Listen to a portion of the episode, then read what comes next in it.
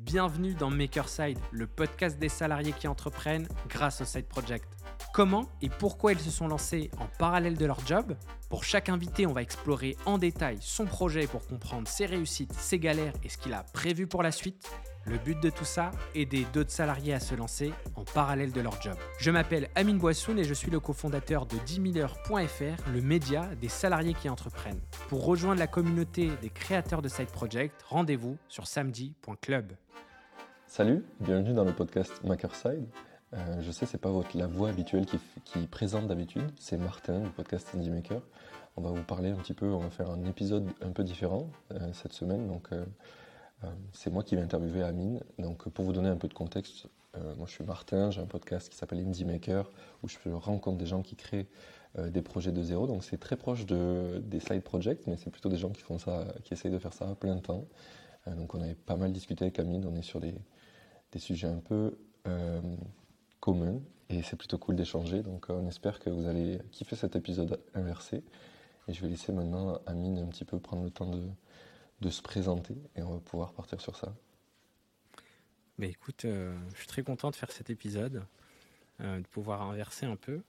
Euh, je pense que c'est voilà, un, un, bon échange quoi. C'est intéressant de pouvoir creuser différents sujets. Et donc, pour me présenter un peu rapidement, donc je m'appelle Amine Boissoun, j'ai 28 ans. je suis né et j'ai grandi en, banlieue parisienne. Et après plein d'exploration, on va dire. En ce moment, je suis euh, freelance euh, en grosse marketing et donc plus précisément, euh, dans mon cas, j'accompagne des entreprises ou des entrepreneurs à automatiser leurs process. et évidemment en parallèle de, plein de side projects. yes, ça c'est un des trucs qui nous caractérise bien, c'est qu'on a plein de side projects. Je sais que quand on a préparé l'interview, un des trucs qui t'a beaucoup, je pense, qui t'a beaucoup touché, c'est le fait que euh, finalement, as fait un petit peu, tu viens de la banlieue, euh, là où tu as grandi, etc. Et tu m'as un peu mis en avant ce côté où c'était pas forcément. Euh, t'as pas l'impression que c'est aussi simple partout de, se lancer, d'entreprendre, d'avoir le bon mindset. Tu veux qu'on discute un peu de ça?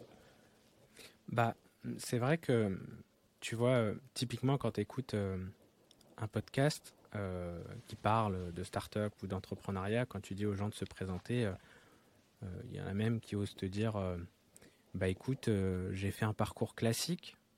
J'ai fait euh, prépa, une grande école. Et quand tu leur dis pourquoi, ils te disent parce que je savais pas quoi faire. Tu vois? Et ça, c'est, c'est quelque chose qu'on entend moins ici. Enfin, en tout cas, ici, euh, en banlieue, quoi. dans, je dis en banlieue, mais ça peut être aussi en, dans ce que les Parisiens appellent la province. tu vois? Et parce que on n'est pas forcément confronté à ça, on n'est pas forcément au courant de, ces choses-là. Euh, moi, quand je ne savais pas quoi faire, quand j'étais euh, après mon bac, bah, j'ai fait plein de choses, quoi. J'ai fait plein de trucs différents et à aucun moment je me suis dit, je sais pas quoi faire, je vais faire une école de commerce ou je vais faire une prépa. Euh, vrai. Moi, pour te dire la, la vérité, j'ai appris ce qu'était une école de commerce à 23 ans, aussi tard parce que euh, moi, après mon bac, euh, j'ai tenté euh, un BTS que, informatique que j'ai arrêté au bout d'un an. Ensuite, j'ai été, à la fac. Enfin, j'ai fait plein de petits trucs. Ensuite, j'ai travaillé et après, j'ai repris mes études. Et c'est à la fin de mon, BTS que là, j'ai commencé à regarder ce que je pouvais faire après un BTS et que j'ai appris un peu ce monde, que j'ai découvert ce monde, un peu euh, des écoles de commerce, euh, des prépas, des concours parallèles, etc. Bon, je n'ai pas fait le choix de faire ça, mais en tout cas, je, je me dis que ça aurait été cool de me prévenir quand même, d'être au courant de, des possibilités qui existent. Et tu, penses que ça aurait, ça aurait pu venir de qui? Genre plutôt tes parents, plutôt de l'éducation nationale? Bah, de mes parents, je pense que ça aurait été, euh, enfin, ça aurait été compliqué. Euh, moi, je suis, euh, je, je, suis le deuxième à avoir le, bac dans ma famille et le premier, il est en Algérie. Donc, tu vois, pour te dire que je vais pas forcément avoir dans ma famille les personnes qui vont me dire, bah tiens, tu pourrais faire une prépa ou tiens, tu pourrais faire tel cursus. et, et c'est ce qui est, ce qui est normal. Enfin, tu vois, il n'y a, y a, pas de, y a, y a, pas de souci à ce niveau-là. Mais c'est vrai que du coup, bah, c'est peut-être effectivement de l'extérieur que ça aurait pu arriver. et tu sais, moi, je me rappelle d'avoir feuilleté un peu ces, ces magazines qu'on nous donnait, tu sais, juste avant le bac pour choisir ce que tu veux faire après. Et, les trucs de parcoursup maintenant, c'est ça? Voilà, le truc l'ONICEP là. Et, et, tu vois, on l'avait ce magazine, mais on n'est pas rentré. On, nous a présenté directement euh, euh, la fac ou les BTS ou tu vois ce genre de choses. Et, même, même moi, j'avais de mauvais réflexes en vrai, parce que je me rappelle que le premier réflexe que j'ai eu, c'était de regarder ce que la fac à côté de moi proposait. Tu vois, genre, mon réflexe, c'est ça, c'est de me dire, attends, euh, j'ai toujours été mieux pour moi, mais qu'est-ce qui est le plus simple, quoi voilà, genre le truc, le, lycée de secteur, l'école de secteur, tu sais, le truc à côté, tu vois. Donc je regarde et, j'ai dû, euh, je pense que j'ai fait mes choix euh, en fonction de ça, un peu de me dire qu'est-ce qu'il y a à côté, je vais choisir parmi ce qu'il y a à côté, tu vois. Donc c'est un, mauvais réflexe, c'est sûr. Euh, mais du coup, bah, j'espère que, que, que, depuis, il y a des choses qui évoluent, il y a même des associations aussi qui, qui, qui, qui sont dans ce secteur-là et qui de promouvoir un peu ces différentes filières ou autres, parce que je sais, alors je dis pas moi forcément, hein, je parle pas de moi là, mais je sais que j'avais plein de profils autour de moi qui, bah, qui auraient pu peut-être bénéficier de ce genre de ce genre de choses. Il y a eu, il y a des exceptions hein, toujours, hein, mais c'est un peu ces, ces exceptions qui, confirment la règle. C'est un peu euh, le je sais qu'il y a eu certaines personnes qui étaient prévenues, tu sais, un peu au cas par cas, tu vois, de, des possibilités qu'ils pouvaient faire. Mais je pense que si on nous expliquait les règles dès le départ, eh ben, tu vois, on a peut-être la possibilité de se mettre en condition et de se dire, ok, il euh, bah, va falloir peut-être un peu carburer si on veut euh, euh, faire tel ou tel cursus. Pour, te donner un exemple que vécu dans la même situation, parce que du coup moi j'étais dans la province, pas dans la banlieue, mais c'est le même délire. Et du coup j'ai fait.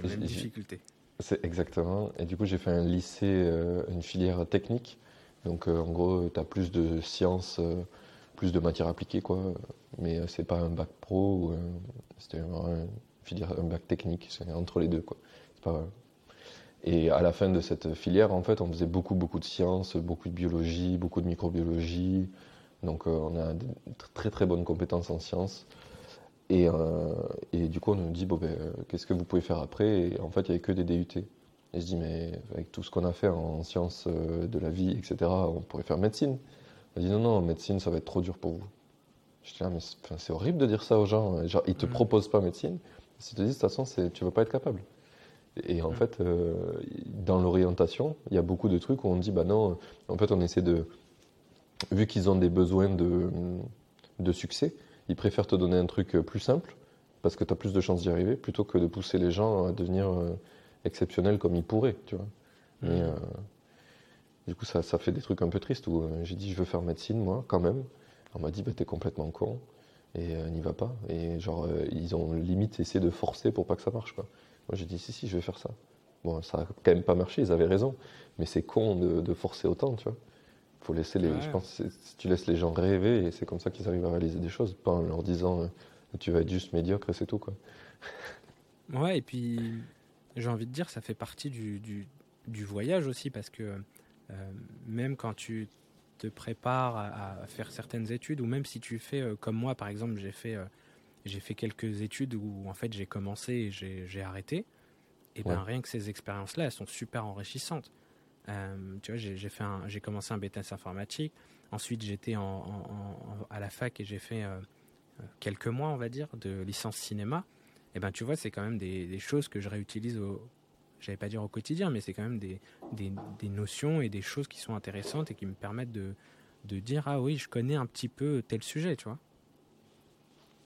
Oui, non, enfin, franchement, oui, je suis convaincu et encore plus convaincu parce que si tu dis à quelqu'un de toute façon tu pourras pas faire médecine alors qu'il en rêve, tu détruis son rêve et toute sa vie il va regretter son rêve, alors que s'il faut, il n'était mm. pas capable hein, ou il n'aurait pas aimé.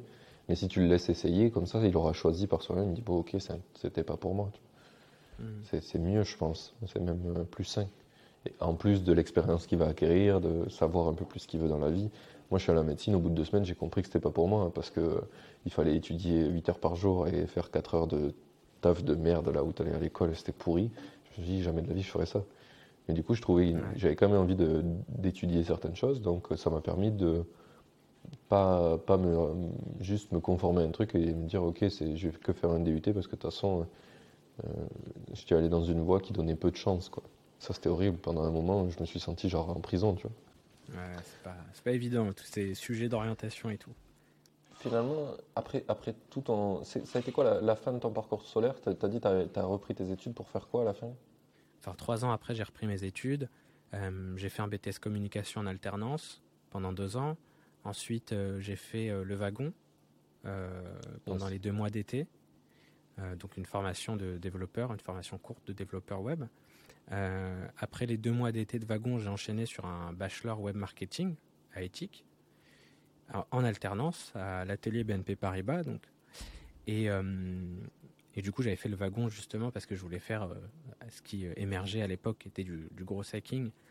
et il fallait un peu cette compétence. En tout cas, je, je me disais qu'il fallait que j'ai cette compétence technique, tu vois, pour être autonome, aller automatiser des choses, bidouiller euh, des API, etc. et euh, ouais, ouais, c'était pour être plus autonome, quoi, on va dire. Donc, euh, superbe expérience. Et après, du coup, se pose la question du master, où tu as des gens qui te disent, ben non, ça y est, c'est fini, maintenant, tu n'as plus besoin de diplôme tu peux t'en sortir sans, etc. tous ces gens qui te disent ça ont un, bac plus 5. Mais euh, et du coup, non mais c'est vrai, c'est vrai. C'est vrai. Et, euh, et, du coup, bah, moi, moi, comme en plus je viens euh, bah, d'une famille où, où c'est un peu, tu vois, un peu un but, tu vois, d'avoir un bac plus 5, te dire, bah, au moins, tu vois, moi, moi j'étais parti du principe que tout ce que je peux avoir, c'est encore euh, une possibilité de plus euh, d'avoir des, opportunités intéressantes. Tu vois? C'est pour ça que j'ai des, nouveaux bonus. Exactement. Ma vie, c'est un jeu vidéo. C'est des badges. mais mais c'est vraiment ça. Hein. C'est j'ai fait euh, tous les petits trucs qui permettent d'aller chercher des, badges et de dire ah il a fait ça en plus. Ah lui il a fait ça, il a fait ça, il a fait ça. Tu vois. Et du coup, bah, je, je, me pose la question de faire un master et je me dis est-ce que je suis prêt à repartir pour deux ans d'alternance sachant que ça fait déjà euh, un moment que j'ai eu mon bac, sachant que j'ai déjà fait euh, euh, trois ans d'alternance. Et là, je négocie avec l'école et je leur dis est-ce que c'est possible de faire mon master en alternance, mais en étant en alternance dans ma propre structure? C'est-à-dire d'avoir donc trois semaines où je fais du freelance, où je monte mes projets et une semaine de cours. Et ils me disent c'est possible, mais il faudra payer. ce qui est normal, tu vois, parce que quand tu es en alternance, c'est euh, des organismes qui payent euh, l'école. Et sauf que là, bah, c'est à toi de payer. Euh. Donc du coup, je dis OK. Ouais, mais je dis OK, et franchement, c'est une des mes meilleures, meilleures décisions. à ce moment-là, j'avais un side project justement qui était Tribly, un outil d'employé advocacy, qui était un, un SaaS que j'avais euh, développer. Et du coup, bah, je passe deux ans assez cool où je développe plein de projets euh, parallèles, plein de, euh, plein de missions aussi, en fait. Et j'ai toujours ce challenge de me dire, OK, Amine, il faut que tu arrives à faire de l'argent pour vivre, payer tout ce que tu as à payer, vivre, manger, etc. Et payer l'école. C'était combien l'école? Je crois que c'était c'était 9000 euros l'année. Et, et, du coup, bah, j'ai fait, j'ai réussi, j'ai fini. Donc, donc, euh, belle expérience. Et franchement, euh, s'il y a des euh, gens qui nous écoutent et qui ont l'occasion de faire ce genre de, format, bah, n'hésitez pas parce que c'est pas quelque chose que tu vois affiché sur le site web de, l'école. C'est des choses qu'il faut, qu'il faut oser demander et aller chercher. Clairement, faut pas avoir peur de, forcer un peu le destin même des fois. Ouais, c'est vrai. C'est vrai. Bah ouais, c'est découvrir des opportunités. Ce qui fait que petit à petit, tu t'intéresses à des sujets, euh, tu creuses le sujet. Moi, des fois, je peux passer euh, bah, des, des, jours à explorer un, sujet, à regarder. Euh, je commençais par la page Wikipédia, à regarder les interviews qui parlent de ce sujet-là et essayer de le comprendre, pas forcément de monter un business dessus, mais tu vois, au moins de, s'en intéresser et, et, de voir de quoi ça parle. Quoi. Je suis plutôt d'accord avec toi. C'est un des trucs que je cherche quand je fais mes projets, c'est d'avoir cette liberté-là. Je dis souvent dans le podcast, euh, en vrai, si, si, je fais ce que je fais, c'est pour un moment pouvoir me dire euh, tiens, euh, je trouve la poterie cool, je vais en faire pendant deux semaines et c'est tout. Hmm. je vais juste focus, focus ce truc-là pendant deux semaines. un peu pour ça. Carrément, parce que tu vois, même en fait, le, vrai sujet aussi qui, bah, qui permet un peu de concrétiser un peu justement ce, ce fait de, creuser le sujet et de l'explorer, bah, c'est les side projects. Tu vois, à chaque fois que je m'intéresse à un sujet, bah, parfois ça peut déboucher sur un side project et en fait ce side project va m'amener à rencontrer des gens, va m'amener à, faire des choses, à exposer ces choses-là et c'est ce qui va m'amener sur, euh, bah, sur encore d'autres choses comme ça, tu vois, et avancer comme ça au fur et à mesure. Et, euh, et en fait, tu vois, le side project, ça te donne un cadre pour faire ça, tu vois. Parce que quand t'as pas euh, matérialisé un peu cette exploration, tu vois, tu, tu sais pas vraiment ce que c'est, et même autour de toi, on comprend pas pourquoi est-ce que euh, tu t'intéresses à ce sujet alors que ton métier c'est de faire ça. Tu vois, tu as un métier, ça y est, tu es censé faire tu ça. devrais faire que ça.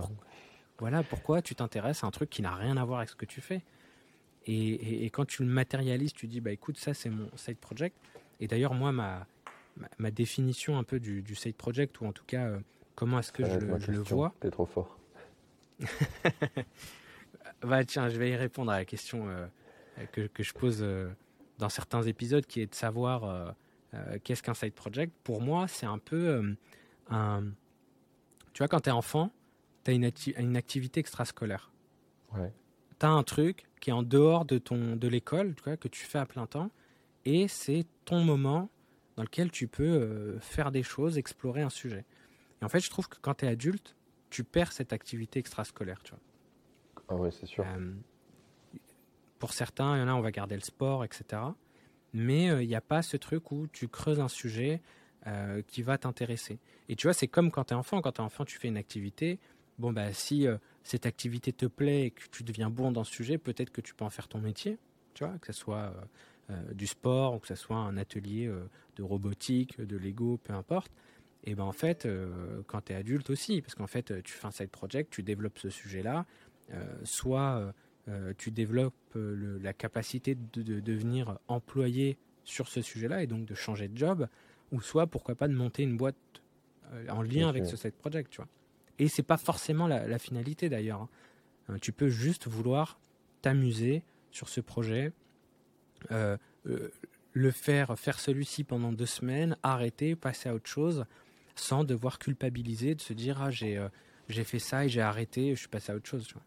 Euh, j'ai souvent eu le retour, moi, des gens qui faisaient des side projets, c'est qu'en fait, ils trouvent qu'ils passent pas assez de temps dessus, ils finissent vraiment pas trop parce qu'ils dédient pas assez de temps. C'est quoi un petit peu toi, ta vision là-dessus? Moi, ma vision, c'est que l'entrepreneuriat et, les side projects, encore une fois, c'est un peu comme un, jeu vidéo. Et, euh, en fait, euh, quand tu, fais un nouveau projet, c'est comme si tu recommençais mais en fait, plus tu vas avancer, plus tu vas arriver. Je crois qu'on en avait parlé ensemble. C'est un espèce de checkpoint où tu vois, dans un projet, il y a différentes étapes. Euh, tu as l'étape où tu vas réfléchir à une idée, il y en a qui vont rester longtemps à cette étape parce qu'en fait ils ont une idée, ils veulent la garder euh, en tête et bien préparer, etc. Il y en a qui vont passer à l'étape où je vais en parler autour de moi, je vais développer, euh, je vais créer une site, un site sur le sujet, je vais aller chercher des clients, je vais aller vendre, etc. Et tout ça c'est des espèces de checkpoints. Et en fait pour moi, à chaque fois que tu arrêtes, eh ben en fait, tu es capable de retourner à ce checkpoint là pour moi, ça veut dire que, ok, tu es arrivé jusque-là, ben, c'est pas grave, parce que la prochaine fois que tu recommenceras un projet, euh, tu feras mieux jusqu'à cette, cette étape-là. Et c'est à partir de cette étape-là que tu iras explorer encore un nouveau sujet. C'est-à-dire que tu as plein de projets, euh, tu as plein de gens qui, qui vont faire des projets qui vont pas arriver peut-être à l'étape de monétisation ou de vente. Ben, c'est pas grave, parce qu'à chaque fois, ils vont s'améliorer dans les premières étapes qu'ils ont fait jusque-là. Et, euh, et à chaque fois, tu avances et tu recommences. Il y, a une bonne image euh, pour, euh, pour, euh, pour illustrer le propos que tu dis là. Je ne sais pas si tu as, déjà vu, mais je pense que les, gens qui nous écoutent auront déjà vu des films un peu genre Indiana Jones, où quand ils vont dans la jungle, etc. Tu sais, donc ils prennent leur petite machette et ils commencent à couper, et ils traversent la jungle comme ça. Et en fait, c'est vachement dur pour avancer, faire 100 mètres, tu mets 4 heures parce que ben, tu coupes des feuilles, tu coupes des feuilles, tu coupes des feuilles. Mais en vrai, si tu te retournes et que tu veux retourner en arrière, le, chemin est déjà fait, et quand tu veux re-revenir là où tu en étais, bah, c'est super mm. rapide aussi, parce que le, chemin est toujours fait. Quoi. Donc, même si ça va être long, parce qu'il y a de la distance, tu as quand même mm. débroussaillé. Quoi. Et je pense que c'est un peu euh, ce, que tu dis, c'est que toutes les étapes d'avant, bah, du coup, euh, faire une landing, faire la première phase du projet, essayer d'en parler à des gens, tout ça, bah, tu te seras heurté à plein de trucs qui sont ultra durs au début parce que c'est la première fois. Mais après, quand c'est la deuxième, la X fois euh, que tu le fais, bah, c'est euh, infiniment plus simple. Même si ça reste dur, c'est quand même la barrière à l'entrée, tu n'en as plus, quoi, tu l'as déjà cassé. Est-ce que tu veux qu'on aborde un petit projet que tu as fait? Ouais, bah, il y en a un d'ailleurs, c'était au, c'était au lycée. Je vendais des t-shirts. C'est un de mes premiers euh, projets, tu vois. Où, en fait, euh, avec euh, des, gens de mon, quartier, on avait pris les initiales de chaque membre, enfin, chaque personne qui était là, présent ce jour-là. Et on avait fait une, une marque, en fait. enfin, une marque. Tu sais, on a pris des t-shirts, on les a floqués. et, voilà, enfin ouais, j'avais pris une, enfin j'avais regardé sur internet, etc. Et j'avais trouvé un, un, Presta pour faire ça. Et, euh, et d'ailleurs, euh, tu vois, dans cette idée de pas finir les choses, etc. Eh ben, je me souviens que j'ai arrêté de vendre le jour où j'ai remboursé ce que, ce que ça m'a coûté. Ah ouais. Je, me suis arrêté là. Genre, j'ai fait des t-shirts. C'était bien. Je les ai vendus. Et en fait, je les ai vendus jusqu'au moment où ça paye euh, le prestat, quoi. Et après, tu as une espèce de flemme de, de continuer, de machin et tout. Et, du coup, je me suis retrouvé avec, euh, avec des, bah, des, je pense, des dizaines de t-shirts, tu vois. Euh, parce que j'avais été jusque-là, tu vois. Et cette histoire de, de checkpoint, et eh ben du coup, j'étais content, tu vois. J'avais fait ce projet-là, j'avais vendu. Pour moi, c'était cool, quoi. Tu vois. Mm. Donc ça, c'était un de mes premiers projets. J'ai eu d'autres projets. Et euh, bon, voilà, qui, qui, je faisais plein de petites choses. Par exemple, je faisais des clips vidéo. Euh, tu vois, ça, c'est pas vraiment. Enfin, ouais, je faisais des clips vidéo, par exemple. Tu vois, je m'étais acheté une caméra et, mmh. et je faisais des, des, des clips. Euh, sur de la musique Ouais, sur de la musique. Je faisais des petits clips de rap pour des, des, des, des rappeurs ou des chanteurs, que ce soit dans, dans, dans, ma ville ou aux alentours, tu vois. C'est des petites choses comme ça que. Pourquoi tu, tu penses que c'est pas de l'entrepreneuriat, ça? Non, euh, tu vois, euh, c'est. En fait, je pense qu'à ce moment-là, je le qualifiais pas tant que tel, tu vois. Oui, euh, ça c'est sûr. Pour moi, tu vois, j'ai toujours, je te disais, j'aimais toujours faire des choses. C'est-à-dire faire quelque chose. Pour moi, j'étais en train de faire quelque chose, tu vois. C'était le plus important. Et en l'occurrence, à ce moment-là, c'était là. Mais ensuite, après, bah, j'ai découvert, je pense, bah, les opportunités qu'on voit aujourd'hui, que ce soit euh, bah, de découvrir un peu cet univers euh, euh, entrepreneuriat en mode start-up, en mode entrepreneuriat qu'on peut faire sur le web, tu vois, avec, avec différents sujets. Et, et c'est à ce moment-là que j'ai commencé à m'intéresser à ces sujets-là. À un moment, j'ai développé un, un, blog sur les objets connectés, par exemple. Et tu vois, ça, c'était un projet, c'était mon premier projet tu vois, en fait, souvent, les projets m'ont permis d'apprendre des compétences et m'ont permis de mettre en pratique certaines choses. Je sais que ce projet-là, par exemple, ça m'a permis euh, euh, de mettre la main sur WordPress. Tu vois D'installer un WordPress. Ce, blog? Non, il n'existe plus. Je, t'aurais dit, euh, tu vas mettre la description, le lien en description. Ça bien pour les éditeurs de voir un peu comment tu as commencé, tu vois. C'est important de, de se rendre compte qu'il n'y a pas de tu vois, même si le truc a vieilli et qu'il n'y a pas forcément de honte, que tu commences euh, les choses et qu'il faut mieux faire mal que essayer de, du coup, de pas avoir, d'avoir peur de faire, quoi. Ouais. Ouais, bah c'est ça. Bah, tu vois, par exemple, ce type de projet, il y a deux manières de le faire. Soit tu le prépares pendant des années et tu te dis, je vais lancer euh, un média sur les objets connectés. Euh, pour ça, il faudrait que j'ai des vidéos, que j'ai un podcast, que j'ai des articles. Il faut au moins que j'ai 30 articles avant de lancer. Ou soit tu lances euh, et, et, tu lances tout de suite avec la première chose que tu as sur la main. Ça peut être euh, la description, euh, un article pour essayer, etc. Et je pense que beaucoup de gens se disent il faut que ça soit parfait avant de lancer, tu vois, la fameuse, fameuse phrase et si tu n'as pas honte de ton produit, c'est que tu l'as lancé trop tard. Et tu vois, vaut mieux faire et, ensuite de voir ce que ça donne et d'améliorer en cours de route, tu vois. Parce qu'en vrai, les gens pensent que, enfin, pense au regard des autres, se dire oui, mais les gens, ils vont voir ça, mais en vrai, personne va voir ça. Euh, tu vois, mon, article sur les objets connectés, euh, même si je lance le premier, que le site, le thème du site n'est pas incroyable, qu'il n'y a pas toutes les fonctionnalités, c'est pas grave en vrai. L'idée, c'est de lancer et d'améliorer au fur et à mesure.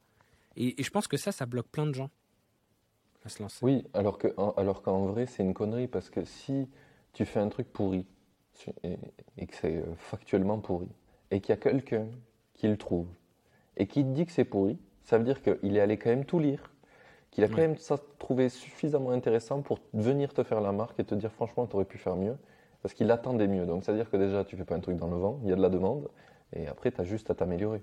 Et c'est pas grave, tu lui dis désolé, je vais essayer de faire mieux, et c'est ok, et personne ne va mourir. Mais il y a beaucoup de gens qui ont du mal, ils croient que s'ils ont fait un truc mal, euh, sur Internet, il y aura marqué leur nom avec leur adresse email, et plus personne pourra. tu sais, il y a une blacklist. Ouais, mais ça bloque pas mal de gens. Hein.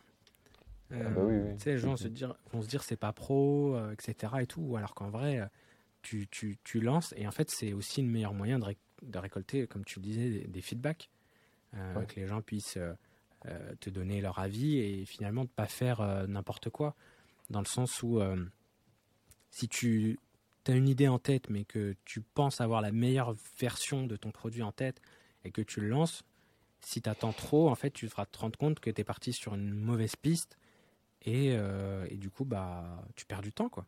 C'est la version parfaite de ton produit pour toi. Mais le problème, c'est que si tu veux le vendre, euh, il faut que ça soit pour les autres. C'est ça, c'est ça. Mais c'est pas facile. en fait, je pense que le, je pense que les gens qui, qui souhaitent entreprendre, il y a une grosse partie qui est bloquée, tu vois, sur les différentes étapes. Et ben, je pense que beaucoup de gens bloquent à la première étape, qui est de lancer la première fois euh, quelque chose.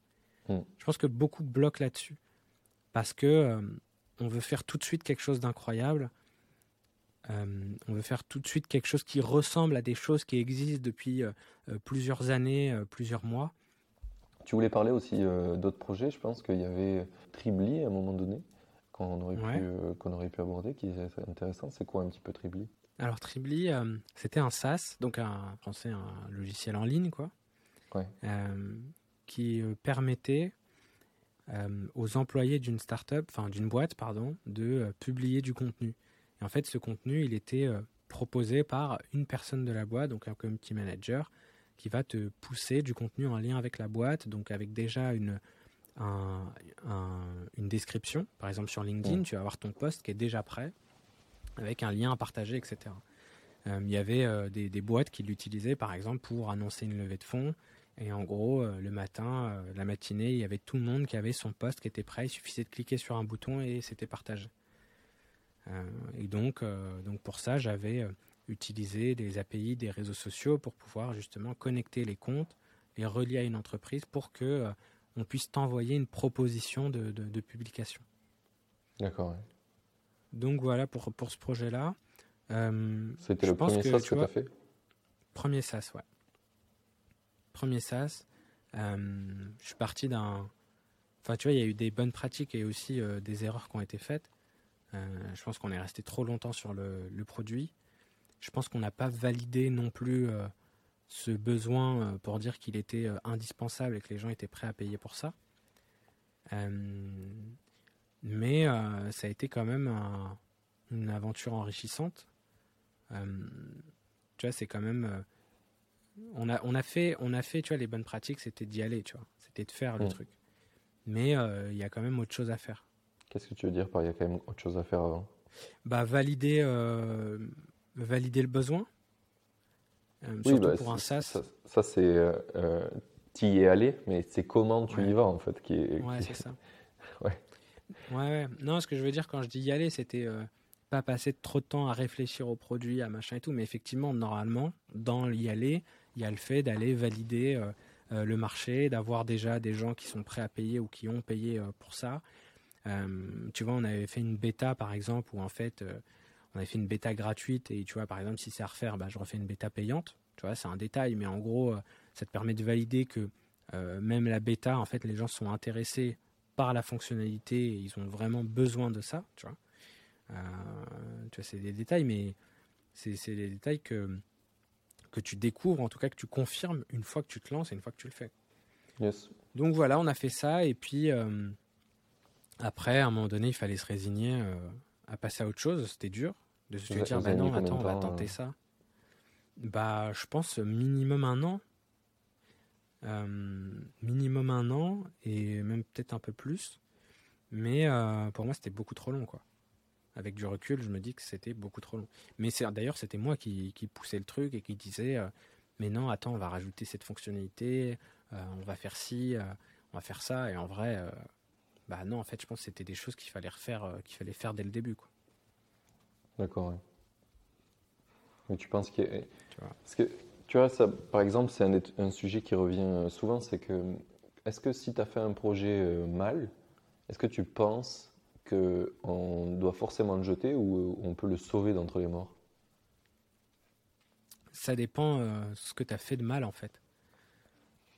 tu vois, si comme nous, le besoin n'était pas clair, la cible n'était pas claire, et que le, produit a été fait mais que ça correspond à rien en face, bah, s'il n'y a pas une autre cible qui pourrait l'utiliser que tu découvres en cours de route, bah tu peux rien y faire quoi. Mais effectivement, moi je pense qu'il y a des projets que tu peux, euh, tu peux sauver dans le sens où euh, déjà il faut enlever ce que tu as dans la tête par rapport à cette idée. Euh, tu sais, des fois tu peux avoir des, des, des, croyances sur une idée, sur un projet et mm. te dire par exemple, non mais je sais, j'ai développé cet outil pour telle personne, tel type de personne, je sais que c'est eux qui vont l'utiliser et au final tu peux te rendre compte que c'est pas du tout en vrai. Euh, sauf que si tu as tout tourné autour de ça, la landing, les fonctionnalités, etc., bah, euh, en fait, euh, tu es beaucoup trop avancé, mais tu es trop avancé dans l'autre sens. Tu vois ce que je veux dire? Donc, il y a. Oui, il faut tout jeter et recommencer. Quoi. Ouais, voilà. voilà. Il y a des projets, vaut mieux, vaut mieux jeter. Et c'est pour ça que justement, si tu dois jeter des projets, bah, vaut mieux t'en rendre compte assez tôt et vaut mieux ne pas avoir investi des millions d'euros, des milliers d'euros sur ce projet-là. Quoi. Sinon, ça fait encore plus mal. C'est ça, c'est ça. Mais des fois, j'ai l'impression qu'on a besoin de d'apprendre euh, et de se faire mal pendant euh, X temps, tu vois, pendant un an sur le projet. Ah mais clairement, je pense que je pense qu'on a tous les tous les mêmes bases, en tout cas en termes de, connaissances sur ce sujet-là. Euh, on sait tous ce qu'il faut faire et ce qu'il ne faut pas faire. On a tous la théorie, mais en pratique, on, des fois, c'est même indispensable de, de, passer par ces étapes et de se dire et ensuite, ça se trouve, il y a quelqu'un qui, qui va quand même euh, faire ce qu'on ne lui conseille pas de faire aujourd'hui, mais qui dans six mois, un an, va dire Ah, je comprends mieux en fait euh, ce que, ce que j'ai entendu dans le podcast, euh, etc. Et, des fois, oui, tu, quand tu réécoutes un contenu qui disait de ne pas faire telle chose et toi tu te disais mais non, moi je le fais parce que c'est pas pareil ou parce que machin, tu comprends mieux. Ouais. Ça t'est déjà arrivé? Je l'ai vécu et je l'ai déjà aussi quand, quand, je vendais le Startup Studio, il y a des gens qui m'ont dit non, non, mais nous c'est sûr, ça va, je dis ok, mais on va pas pouvoir bosser ensemble, c'est pas grave. Essayez. Je dis pas que vous n'allez pas y arriver, je dis juste que statistiquement, je sais que chez moi, les chances sont pas de ton côté. Après, tu peux baiser les statistiques, tu as le droit. Mais bon, mmh, tu pars pas, tu pars pas du, mauvais versant de la, montagne, quoi.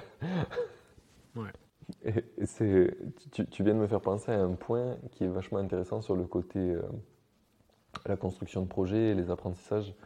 Il y a, il y a je pense qu'il y a un vrai truc de, à, propos des apprentissages que tu, que tu dois vivre, où tu as, beau le dire à des personnes, tu as beau faire plein de choses, en fait, il faut qu'ils le vivent forcément.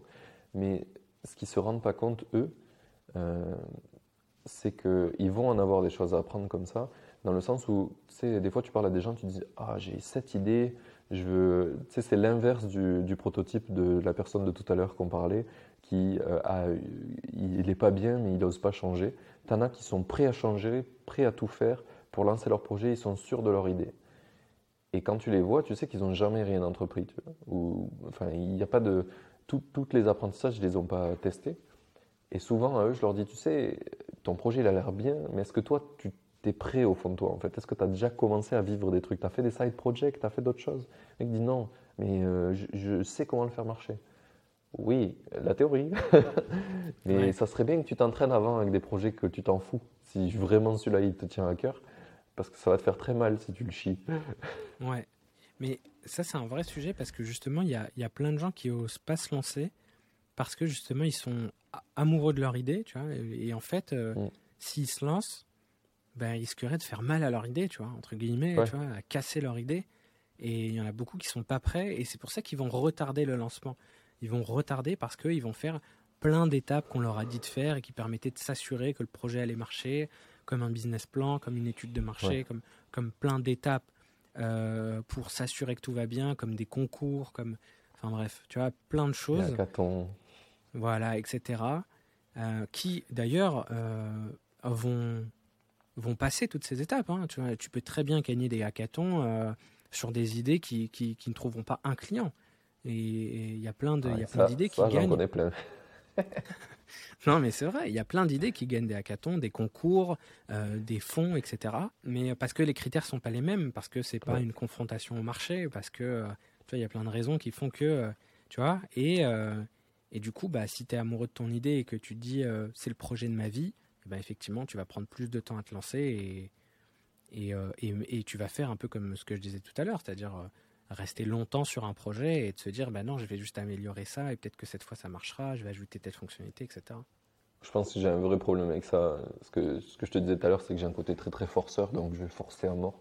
Tu vois le projet de LinkedIn je t'en avais parlé quand on a fait le podcast ensemble où je continue à forcer même si ça a échoué rééchoué ré rééchoué. Mais à chaque fois je change tu vois je suis prêt à tout jeter. Donc euh, ça c'est un des trucs qui est important je pense. C'est qu'il faut être prêt à tout, tout repartir à zéro est-ce qu'on parlerait pas un petit peu de ce que tu fais maintenant sur, euh, sur 10 000 heures euh, Les tests que tu as fait sur Gumroad, je pense, c'est vachement intéressant. Ouais, bah écoute, euh, depuis. en fait, j'ai lancé d'abord le podcast il y, a, maintenant un an. Et ensuite, j'ai construit des choses autour du podcast.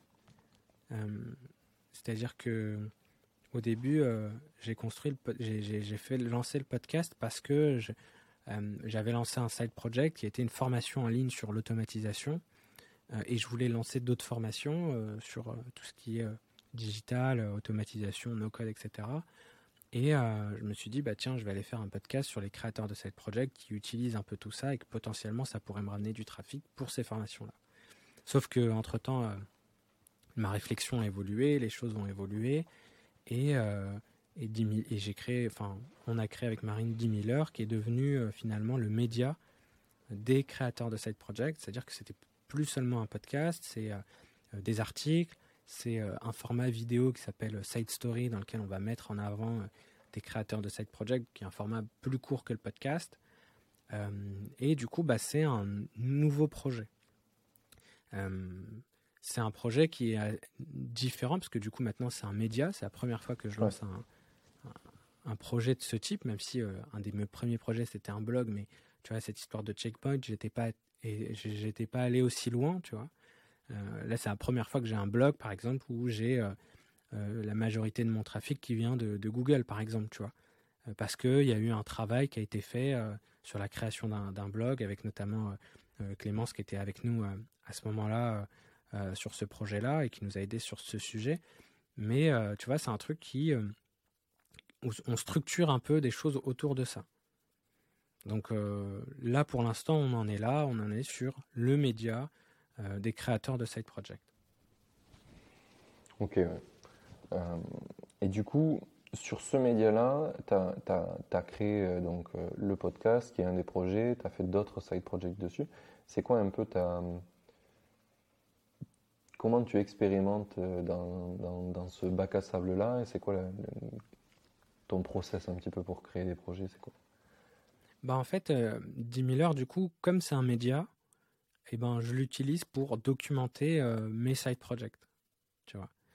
Euh, c'est-à-dire que, ben, par exemple, on a une chaîne YouTube et j'utilise cette chaîne YouTube bon, déjà pour publier les podcasts, mais aussi pour partager des expérimentations. Là, une des expérimentations qu'on a fait, c'était Gumroad, justement, où on vendait des templates Notion parce qu'on a fait un épisode de podcast où on nous parlait des produits digitaux euh, qui, se vendaient sur des plateformes comme Gumroad. du coup, on a testé. On s'est dit, est-ce qu'on peut vendre des choses sur Gumroad? Euh, Si oui, euh, quoi? On est parti sur des templates Notion qu'on a créés. On a fait des vidéos, on a interviewé des gens pour savoir si c'était intéressant de faire ça, quelles fonctionnalités ils voudraient dans ce template Notion, etc. On a fait un Product Hunt, qui était mon premier lancement sur Product Hunt. Euh, donc Product pour ceux qui ne savent pas, c'est une plateforme dans laquelle il y a tous les jours de nouveaux produits et, ça va nous permettre d'avoir de la visibilité, euh, euh, entre autres. Et, du coup, bah, tu vois, c'est une bonne excuse pour faire ce genre de choses. Et c'était vachement intéressant, tu vois. Premier, premier lancement sur Producton, une, une, expérimentation sur une plateforme qu'on ne connaît pas, dont on parle beaucoup, qui est Gumroad. Et aujourd'hui, d'ailleurs, on vient de faire on a fait un petit volume, mais on a fait 400 euh, euros avec des templates Gumroad qu'on a fait il y a six mois. Donc en vrai, euh, enfin c'est cool quoi. Tu vois, c'est quelque chose qu'on documente et qu'on teste pour les gens en fait. Ok, ouais, c'est trop cool. C'est vachement bien de le, côté documentation, c'est un des trucs que j'essaie de, de, faire progresser aussi euh, sur, sur mon côté du podcast et ça aide beaucoup de gens en fait. Ça rend bien ça. Bah ouais, parce que tu vois, nous, on a expérimenté Gumroad euh, et on a fait 400 euros. En fait, je suis sûr qu'il y a des gens qui ont regardé la vidéo euh, ou qui regardent le blog et qui peuvent faire, euh, qui, peuvent faire des milliers d'euros. Parce qu'en en fait, ils ont une idée que nous, on n'a pas. ils ont un besoin, ils ont cerné un, problème ou quelque chose que nous, on n'a pas cerné. Ouais, et, et, en fait, je pense qu'ils peuvent faire beaucoup d'argent. Et moi, mon rôle, c'est juste de le faire une fois, de montrer que ça existe pour que des gens se lancent et le fassent, tu vois. Mm. Tu vois, c'est pareil avec le podcast. Euh, je fais un podcast, bah, demain j'écrirai un article sur euh, comment faire un podcast, bah, parce que je l'ai fait. Et, euh, et, je, suis sûr qu'il y a des gens qui dépasseront le nombre d'écoutes que j'ai eu moi dans mon podcast. Tu vois. Et c'est le but. Oui, c'est ça qui est bien. C'est ça qui est bien. C'est un des trucs, euh, tu sais, dans le, dans le mentorat, euh, souvent on ne met pas assez en avant. des fois, on veut des gens qui sont ultra successful et qui viennent euh, te donner des conseils, mais des fois, eux, ils sont très nuls à donner des conseils parce qu'ils sont ultra bons à être des entrepreneurs. Mais par contre, tu as des gens comme nous qui ne sont pas forcément des monstres d'entrepreneurs qui font des millions, mais par contre, à donner des bons conseils aux gens, à, les comprendre, etc., on va être vachement bon. Et ça, tu vois, j'avais bien aimé, j'avais fait un peu de coaching autour de autour du podcast et c'était vachement cool et ça a aidé encore plus les gens et c'était encore plus dans cette dynamique. Je sais pas si tu as essayé ça, le coaching bah, Ça, c'est un truc qui me frustre de fou. Justement, euh, en ce moment, j'ai mis un post sur LinkedIn pour dire que je cherchais un nouveau side project et donc je cherchais des, des, gens qui ont, des idées. Et euh, j'ai rencontré plein de gens et euh, des gens qui étaient qui étaient super bien avancés, tu vois, qui, qui étaient c'était même plus un side project, c'était c'était une start-up et et des gens qui avançaient super bien. Et il y avait quelques profils avec qui j'échangeais et, euh, et, je me rends compte que je leur apportais euh, beaucoup euh, de conseils, d'expériences, etc. Et, et ils, étaient, ils, étaient, mais vraiment super enthousiastes, tu vois, à l'idée d'avoir échangé, d'avoir pu leur donner, avoir un regard extérieur. Hein. C'est pas forcément la réponse à toutes les solutions, mais un regard extérieur. Et à la fin, je raccroche, je me dis, mais en vrai, tu vois, j'ai aidé cette personne-là maintenant, il faudrait que je m'aide moi-même, tu vois, et que euh, j'arrive à faire euh, tel projet, etc., et l'emmener là où, euh, où j'ai donné des pistes à cette personne, il bah, faudrait que j'arrive aussi à faire ce genre de choses. Mais en fait, je pense que c'est ce que tu viens de dire dans le mentorat, tu vois, il y a aussi ce, ce côté regard extérieur, ce côté avoir essayé et avoir été jusqu'à certains points. Et en fait, il y a plein de gens qui n'ont pas été à ce point-là. Et du coup, en fait, c'est toute cette expérience que tu peux apporter. Parce qu'en vrai, il y a aussi le côté où, même si tu rencontres quelqu'un de successful, euh, aujourd'hui, en fait, il va être super important à t'aider sur toutes les étapes qui sont beaucoup plus avancées. Tu vois, moi, si demain euh, je rencontre quelqu'un qui est, qui est successful, je vais pas lui demander des conseils sur ma landing page. Tu vois euh, Non, mais c'est vrai. Je vais lui demander vraiment des choses beaucoup plus avancées sur euh, comment on en arrive à 50 salariés, je sais pas, comment on gère une levée de fonds, comment, etc., etc. Tu vois ce, genre de choses. Donc, euh, donc effectivement, je pense que le mentorat, ça, ça permet de, de, de, bah, rencontrer euh, différents, différents niveaux, différents profils. D'accord. Donc c'est un des trucs que tu aimerais potentiellement faire?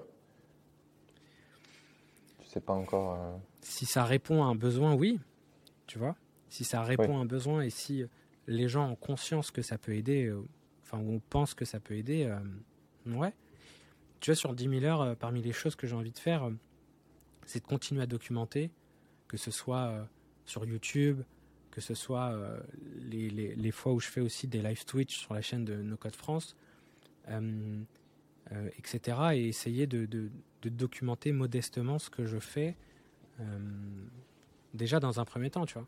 Après, est-ce que on peut nous aussi, comme on l'a déjà fait, créer des formations, etc., c'est un autre sujet, mais pourquoi pas? Tu vois, pour monétiser 10 000 heures, il y a, plein de possibilités. Mm. Il y a plein de possibilités. J'invite nos auditeurs, hein, si vous vous sentez dans une position où vous avez besoin de quelqu'un qui vous accompagne et que Amine semble la, bonne personne pour vous, ben, envoyez-lui un message, dites-lui je veux qu'on fasse ça. Et il trouvera bah, une offre, une manière de faire. Bah ouais, mais ouais. Et du coup, ça m'aidera à savoir quel est le meilleur format. Est-ce que c'est euh, un live? Est-ce que est-ce que c'est un one-to-one? Est-ce que c'est un cours en ligne enregistré Tu vois? T'as plein de, de manières d'aider des personnes. Euh, est-ce que c'est une newsletter payante? Je sais pas, tu vois? Il y a plein de plein de manières de réfléchir à ça. Et euh, l'autre manière qu'on veut explorer, c'est notamment le sponsoring. Ça, c'est un sujet, et je pense que toi aussi, du coup.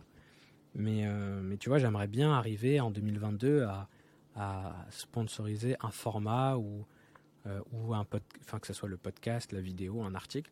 Tu vois, donc ça, c'est un gros chantier de, de 2022. Ouais, je, je, te comprends tellement, mais euh, j'ai l'impression que pour le moment, c'est toujours un doux rêve. Après, on a des pistes là, on va voir. Mais mais ça reste. Euh, le marché du podcast, on est un peu arrivé early. Donc peut-être quand il sera mature, euh, on va avoir des sponsoring de ouf. Mais pour le moment, euh, ça se bat pas en duel, quoi. Ouais, ouais, c'est. Bah, tu vois, toi et moi, on regarde un peu ce qui se fait à l'étranger, et notamment côté anglophone, et on voit qu'il y, y, a des initiatives qui sont, qui sont super cool, et j'ai l'impression que les gens arrivent à, même à un petit niveau, arrivent à monétiser, que ce soit des newsletters ou autres avec des sponsors. Mais euh, peut-être qu'effectivement, ouais, en, France, c'est encore, euh, encore trop tôt ou on comprend pas vraiment encore la valeur de, la monétisation. Puis je pense qu'il y a aussi, euh, il y a plein de choses qui manquent en valeur. Tu vois, le, branding, il y a plein de gens qui n'ont pas, pas conscience que si un podcast qui sort toutes les semaines parle de, de ta putain de boîte toutes les semaines en bien et qu'il est super content et que pendant Et que des gens qui écoutent ça toutes les semaines, enfin, ça, fait, ça te fait une culture d'entreprise de ouf. Euh, et, ça te fait une marque employeur, tu vas employer plus facilement, tu vas trouver plus facilement des clients. Enfin, ça a un impact de ouf. Et ça, en fait, comme ça se mesure très peu, ben, les gens, en fait, ils sont là, on s'en fout. Alors qu'en vrai, euh, que ta marque elle soit présente, euh, Nike, tu as vu combien de millions ils payent pour qu'on les voit sur les prime time, etc. Ils savent que c'est super important que ta marque, on la voit tout le temps et partout parce que ça la rend plus facilement achetable. Donc, euh, ouais. je pense que ça viendra. Ça viendra, il s'en rendront compte à un moment donné. Croise les doigts. C'est ça. Euh, est-ce que tu compares un petit peu des, choses actuelles sur lesquelles tu, tu bosses, que tu aurais un petit peu en tête pour 2022 En 2022, je pense que je vais réduire le freelance. Mais genre, euh, je vais me contenter de, de, faire ce que j'aime le, mieux dans, dans, le freelance, c'est-à-dire euh, les cours que je peux donner dans des organismes de formation ou dans des écoles. Euh, mais je pense que je vais, je vais voilà, réduire à ce stade-là le, le, freelance et peut-être mettre plus d'énergie sur 10 000 heures et sur des side projects qui, qui vont arriver ou que, enfin, voilà, on verra au cours de cette année. Je me laisse un peu cette, euh, cette liberté de me dire que euh, il y a peut-être des projets sur lesquels je vais euh, bosser en 2022 ou des sites que je vais sortir sur lesquels j'ai pas encore réfléchi forcément. Mais tu vois, j'aime bien avoir cette possibilité de me dire que, que c'est possible, quoi, tu vois. D'accord. J'aimerais bien me relancer dans le, dans le SaaS, mais en no-code, tu vois. Ça, c'est un sujet où. Ouais. Bah ouais, franchement, ouais.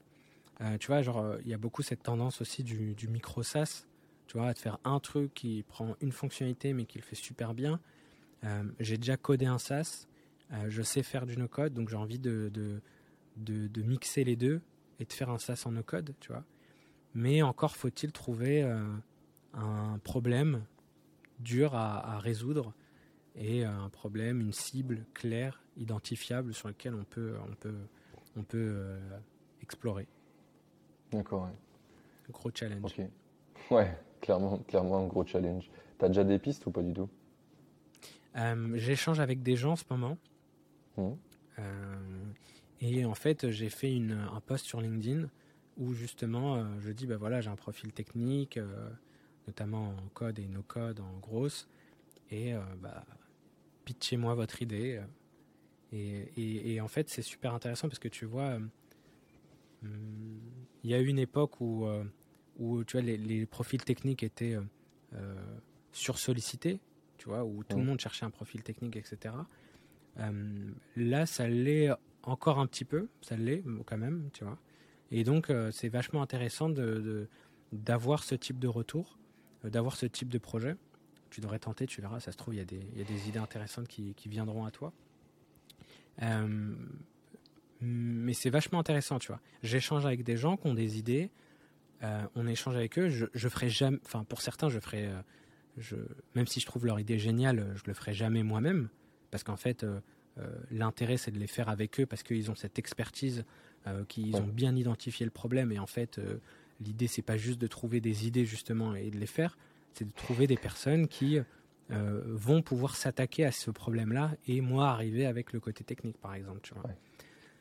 Donc, euh, donc là, j'ai encore pas mal, euh, pas mal de, de, réponses à donner et d'échanges à, faire pour peut-être trouver quelque chose. Et sinon, bah, je, je me remettrai à sortir mes, mes, idées du placard et à voir ce qui est, ce qui est intéressant ou en tout cas trouver, essayer de, de chercher des problèmes à résoudre. D'accord. Ok. C'est un bon pattern, c'est vrai qu'il faudrait que plus de gens. Enfin, il suffit de mettre tes compétences en avant et dire que tu veux faire un projet. Je sais que j'avais eu le mec de hum, cofondateur, euh, je sais plus, Clément, je crois, de cofondateur.fr, qui est un peu une plateforme qui t'aide à trouver des gens. Euh, donc, euh, les gens viennent parler de leur idée, ils disent je cherche quelqu'un plutôt technique ou plutôt marketing. Mais c'est cool de pouvoir faire ça aussi toi-même mm. et de rencontrer des gens. Moi, je sais que j'ai j'ai un peu fait l'inverse de toi, c'est-à-dire que j'ai essayé de me cacher un peu parce qu'il y avait trop de gens qui me contactaient avec des idées. J'ai une super idée, je cherche un cofondateur. Ouais, oui Jean-Michel, mais euh, le truc c'est que est-ce que ton idée, euh, tu as vraiment des potentiels clients euh, Est-ce que hmm. tu la sors pas de chez toi? Enfin, moi je sais que j'ai été pas mal, j'ai reçu énormément de messages même de trucs pas qualifiés du tout. Ou euh, en fait, j'ai, une idée, je vais être riche demain, euh, tu fais l'application et puis t'inquiète. Ouais, ok. Mhm. et l'étude de marché, est-ce que tu as euh, des preuves que ça va marcher? Est-ce que tu as des gens qui attendent dans une email, liste? Non, pas besoin. Mais ok. C'est ça que j'essaie de, filtrer justement. Et j'essaie de, de, de, En fait, si tu veux, j'ai envie de, si je fais un projet comme ça, c'est pas un projet que j'ai envie de développer pendant trois ans euh, pour euh, avoir un client au bout de trois ans, par exemple. Tu vois. C'est quelque chose où euh, tu es expert de ton. Ce que je cherche, c'est quelqu'un qui est expert de son sujet, ou en tout cas expert de la problématique parce qu'il travaille dedans, etc. etc. Tu vois. Et du coup, qui, qui, qui, qui est sûr que. Enfin, qui a, conçu, qui a bien cerné le problème, on va dire. Tu vois. et donc, c'est vrai qu'effectivement, bah, il faut filtrer tous les gens qui ont, qui ont une idée, et euh, qui l'ont jamais testé, qui n'ont jamais parlé à personne et euh, qui, euh, qui en fait se disent juste ah bah tiens il y a quelqu'un il veut s'associer, ça me coûtera rien, tu vois. Et au pire il développera l'idée et ça fera pas de client.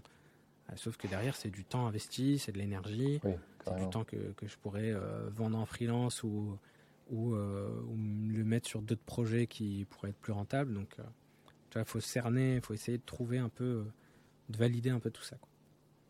Ok, euh, un des trucs que j'avais noté, mais euh, je, sais qu'on l'a abordé vite fait, c'était le label euh, Side Project. Est-ce que tu veux me parler un petit peu de cette idée? Ah, sur la monétisation? Non, non, c'était vraiment d'avoir un, de créer un label pour les boîtes. Ouais. Que les boîtes puissent être labellisées Side Project.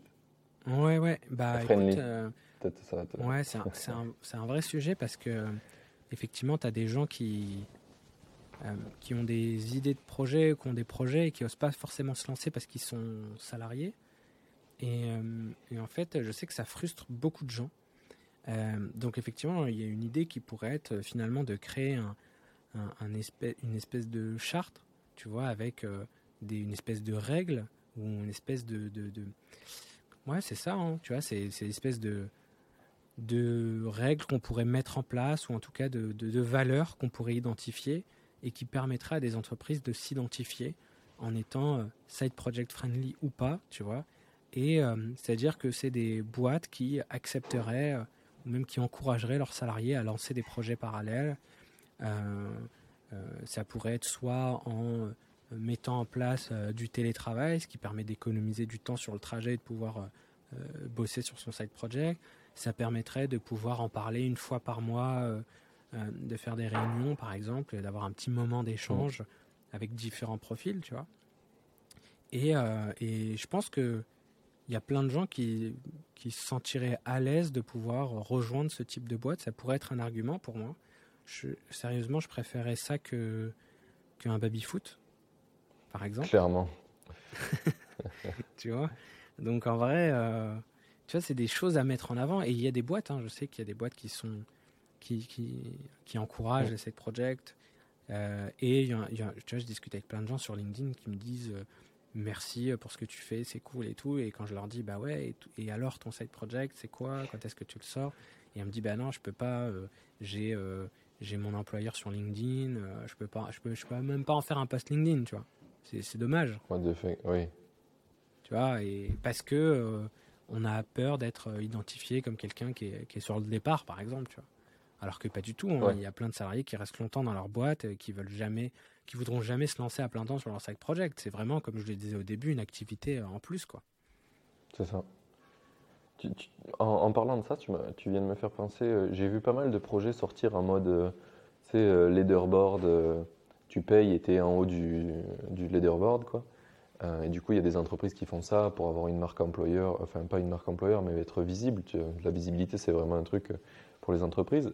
Et du coup, tu pourrais faire peut-être un genre de leaderboard où les entreprises peuvent s'inscrire. Donc, plutôt, c'est les RH que tu vas intéresser. Donc, il faudrait que tu interviewes des RH pour voir si, euh, vu qu'elles offrent aux salariés la possibilité d'avoir des side projects, qu'elles s'inscrivent sur ton site. Donc, du coup, c'est toi qui vas valider les critères. Et du coup, tu pourrais euh, les faire s'inscrire sur le site. Et euh, le leaderboard, ça serait dire aux en gros plus il y a d'employés qui ont des side projects dans l'entreprise, plus ils sont hauts dans le leaderboard, tu vois. Et du coup, ça pourrait, euh, les entreprises, du coup, elles, pousseraient leurs employés à venir sur ton site et à venir s'inscrire pour dire oui, j'ai fait un side project et je suis employé de cette boîte. Comme ça, tu valides avec, euh, tu vois, un peu le trust pilote euh, des, des, side projects. Et à côté de ça, du coup, tu peux avoir par exemple un job board pour ces entreprises, tu leur proposes et du coup, c'est peux financer un petit peu ce site-là en faisant ça. c'est une idée qui est partie très très loin, mais euh, interview des RH et vois si ça, si ça pourrait les intéresser. Ouais. Au début, je pensais que tu parlais exclusivement du job board, mais en fait, non, cette idée de, de, de, dashboard où tu verrais le pourcentage d'employés qu'on essaie de project ouais, pourrait être vraiment très intéressante. Et euh, bah, carrément, à tester. Là, je, je raccroche et je, je, je, creuse le sujet. Et ça fait combien de temps que vous faites euh, ça tous les deux, 10 000 heures? Euh, ça fait un an, à peu près. Ça fait à peu près un an. Un peu plus, mais ça fait à peu près un an. Putain, j'allais dire, moi j'ai l'impression que ça fait trois ans. Euh, j'ai l'impression que, que tu as toujours été là euh, depuis que je fais le podcast. non, le podcast. Attends. Ouais, non, en vrai, ouais, ça fait à peu près un an, parce que le podcast a un an, tu vois.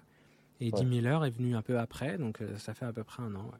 Est-ce qu'il y a un, dernier sujet que tu voulais qu'on aborde, peut-être avant de, d'aller vers la fin de ce podcast Bah écoute, euh, moi le, le, petit sujet, c'est vraiment le, conseil que j'aurais voulu euh, avoir euh, quand j'ai commencé un peu cette aventure, parler de side project, etc.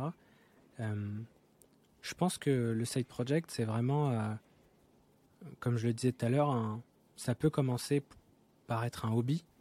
ça peut être une excuse pour découvrir des, des sujets, explorer des choses. Je pense qu'il faut même que, ça soit ça au début. Bah oui, bah oui, carrément. Carrément.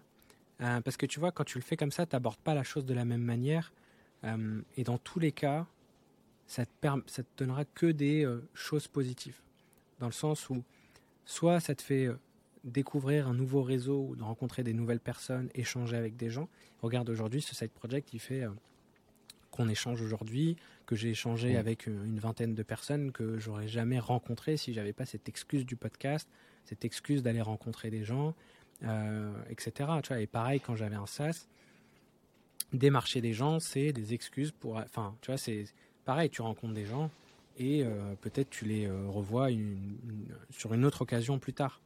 Donc vraiment, si en gros, lancez-vous. Hein. C'est vraiment le conseil qu'on entend à chaque fois dans tous les épisodes, etc. Mais vraiment, faites en sorte que ça soit un hobby, une aventure, euh, et euh, dans tous les cas, ça sera bénéfique. Il y en a qui, après un side project, euh, lanceront une boîte parce qu'ils en ont envie. Il y en a d'autres, ils en profiteront pour rebondir professionnellement. J'y vois que des avantages entre eux. Oui. Puis je pense qu'il est très bon de rappeler que les side projects sont très très bénéfiques, parfois bénéfiques, parfois à ta propre boîte. Euh, très bon exemple chez nos amis de Google avec euh, Gmail qui était un side project, mm. AdSense qui est la plus grosse régie publicitaire qui existe dans le monde maintenant, qui était un side project d'un employé de Google euh, parce que eux ils avaient une politique pour les side projects et, et du coup bah, c'est clairement très très bien de lancer des side projects, ça peut vous aider. Moi, moi j'ai eu l'expérience où des trucs que j'ai fait dans mes side projects ont aidé les, les entreprises où j'étais parce que techniquement j'avais appris des choses, ou même euh, dans le business, puisque j'avais essayé de lancer des business en side, j'avais appris des choses qui nous ont aidés à exécuter. Donc euh, hmm. c'est que des bénéfices. Ouais, on pourrait. D'ailleurs, on pourrait profiter de ce podcast pour euh, lancer un challenge à ceux qui nous écoutent. Et le challenge, c'est de lancer votre side project dans les trois prochains mois. Donc voilà, à partir de maintenant, à partir du moment où vous avez écouté cet épisode, vous avez trois mois pour vous lancer, vous pouvez euh, vous mettre une petite alerte dans votre agenda et, euh, euh, m'envoyer tout ça pour qu'on puisse voir un peu les résultats et, les différents side projects qui émergeront à partir de cet épisode. Hâte de voir ça. Grave, trop trop cool. Eh ben, merci pour, pour ton temps, c'était vraiment cool d'en apprendre plus sur toi dans ton propre podcast. Bah, merci à toi pour, cette, pour t'être prêté au jeu. C'était vachement cool. On a fait les, deux épisodes, donc euh, vous pourrez aller écouter euh, en fonction de la date de sortie, euh, soit sur, enfin, sur Indie Makers, du coup le podcast. Et bah, très content d'avoir pu échanger avec toi, Martin. Merci. Et je te laisse appuyer sur le gros bouton final. Salut À très vite. Ciao Merci d'avoir écouté le podcast jusqu'au bout. Toutes les informations et les liens évoqués durant notre échange sont disponibles sur le site du podcast. Vous y trouverez également le Samedi Club, la communauté des créateurs de Side Project dans laquelle vous pourrez échanger avec d'autres créateurs. Que vous soyez au stade de la recherche d'idées ou que vous monétisez déjà votre Side Project, rejoignez-nous sur samedi.club.